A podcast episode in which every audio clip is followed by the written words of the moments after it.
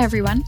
This is Sarah McFarland from Inside Scientific, the online environment for life science webinars, virtual events, interviews, and educational content that helps you do your best work. Today's episode of Expert Answers features Dr. Michael Helmes and Dr. Diederik Kuster. They joined us for a webinar on best practices and new techniques in high content, higher throughput investigations of excitation contraction coupling in isolated cardiomyocytes. Let's dive in.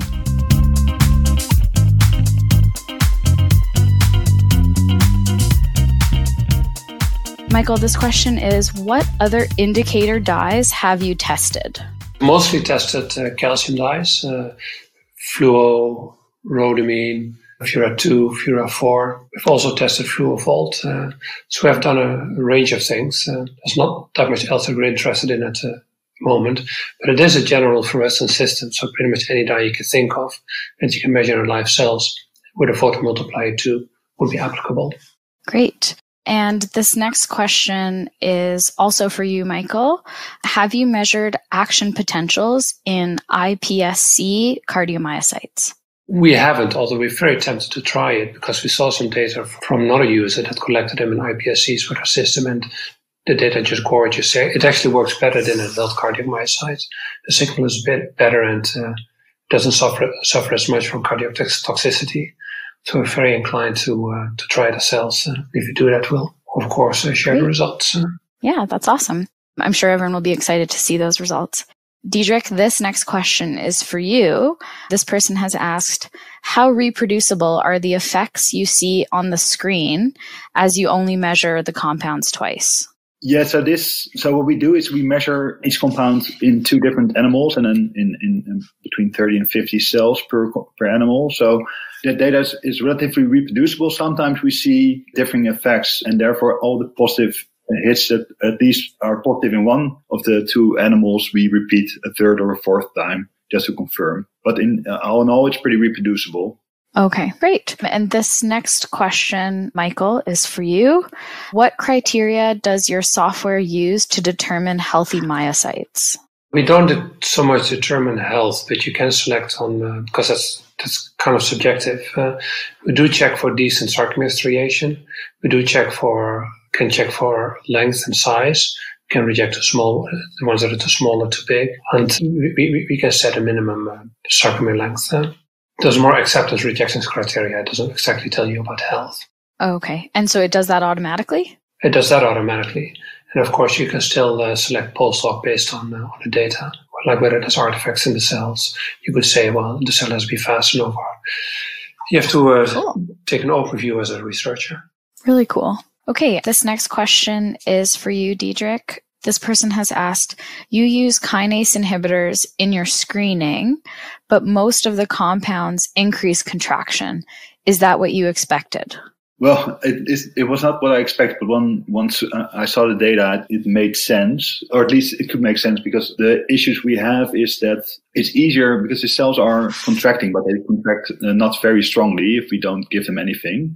So we give them serum, then they contract a little bit stronger, but they still do not, do not contract very strongly. So therefore, I think activating it is a little bit more easy than, than inhibiting fractional shortening. So in that respect, I think it, that's part of the answer. But apparently, also a lot of kinases, if you inhibit it, that uh, will activate contraction. So uh, apparently, there's a large set of, of these uh, kinases in your cell, which is interesting, and we're we're following up uh, on this. Awesome, a future step then. yes. Okay, we have another question here. I think, Michael, this one is for you. This question is Could you please elaborate a bit on how the solution exchange is done in the system? For example, the time course, the heating, etc. Temperature is extremely important for your um, kinetics. So, whatever we add has to, has to be at the same temperature as the cell, so it has to be at 37 degrees. You can get uh, beautiful dose responses if you perfuse in the solution, but it does have the downside that uh, it takes a long time. We are finding that uh, in a lot of cases, by replacing part of the solutions with solution that has the, the compound you want to test in it, also works, and it's actually a faster way to to spread it around. So the isoproterenol experiment that I showed, we actually pipetted it in, and in the 24 well dishes, uh, if I'm correct, we pipette four wells at a time and then we measure them. Is that correct, Diederik? So we pipette them in per well. Okay. And then measure it. So open the lid, pipette it in, close it, measure it. Yeah, so we just yeah exactly, and but we take out uh, we don't add small volume, so we take out a little bit 250 microliters and then pipette that back in, so that we don't get um, problems with mixing or slow diffusion of compounds. That works well. Uh, yeah. So it, it's clear who's actually doing the experiments here. Great. Okay.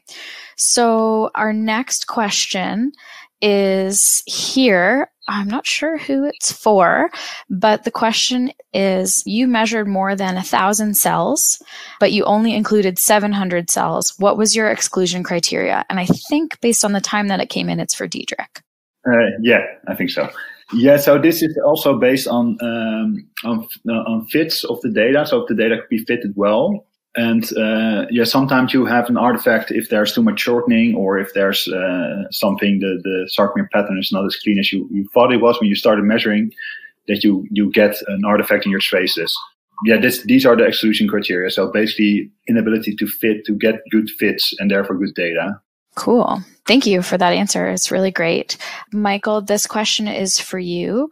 Which software are you doing the analysis in? We created, uh, uh, CytoCypher created the CytoSolver software because we knew that we would hit a bottleneck if we didn't do that. And that has been evolving. And as soon as we were, were able to collect many more data, we realized we, we needed to make the next step easier as well. So we used uh, something called RShiny that allows you to really quite easily build dashboards to connect to our database and uh, create graphs from the from the data you just analyzed and do it per project. So we, are trying to go to a really project based approach. So yes, it's, it's, our software. You, you, can you can get access to it. Okay, makes sense. There's uh, another question here. Is this high throughput system applicable to isolated skeletal muscle myocytes? Can I answer that? Yeah, Please. go ahead. We have done it with F- FDB muscle. Um, FDB muscles are about three times the size of cardiac myocytes, and if you plate them and uh, you pace them, you can actually uh, you can measure them the same way. It's a little bit difficult because they're really fast, so we actually had to go to uh, at least 500 frames per second to uh, capture the contraction and they tend to uh, jump if you uh, twitch them. So we actually we actually had to pour some collagen over the cells to uh, to keep them in place we spent some time on it, but it's absolutely possible. Okay, great. So lots of applications there for people who do skeletal muscle research too. This question is for Michael, I believe.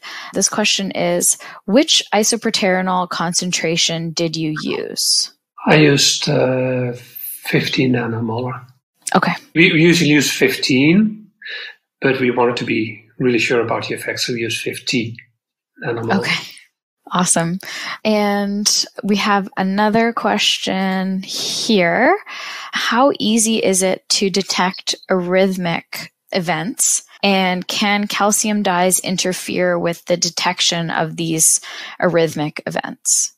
Calcium dyes always confound your experiment to some extent because you add a calcium buff to your solutions. You should also always be aware of it.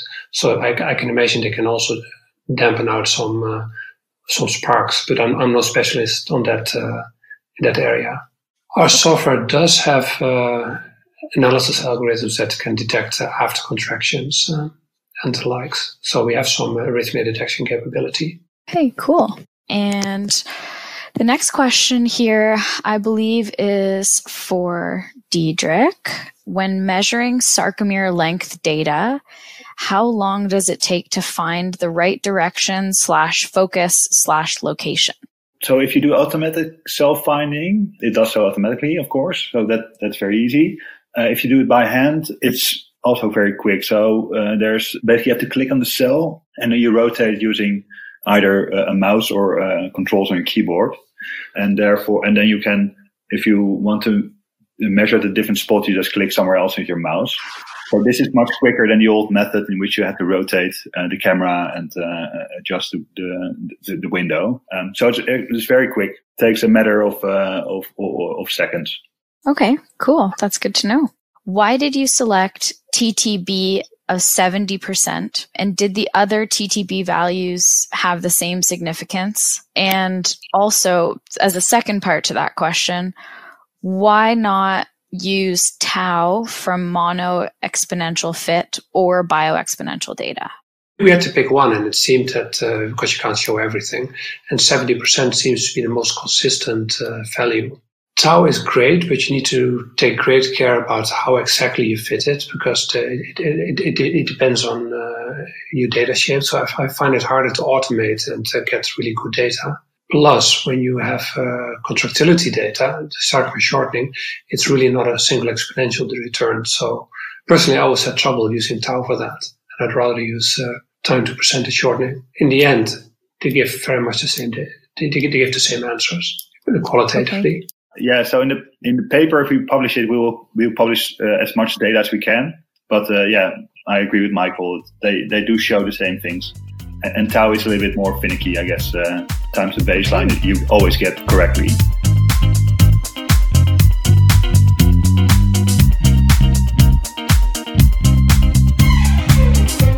Hope you enjoyed this episode of Expert Answers and that you'll tune in to future episodes where researchers just like you answer questions about their work, offer tips, tricks, and best practices, but most of all, share science. Don't forget to subscribe.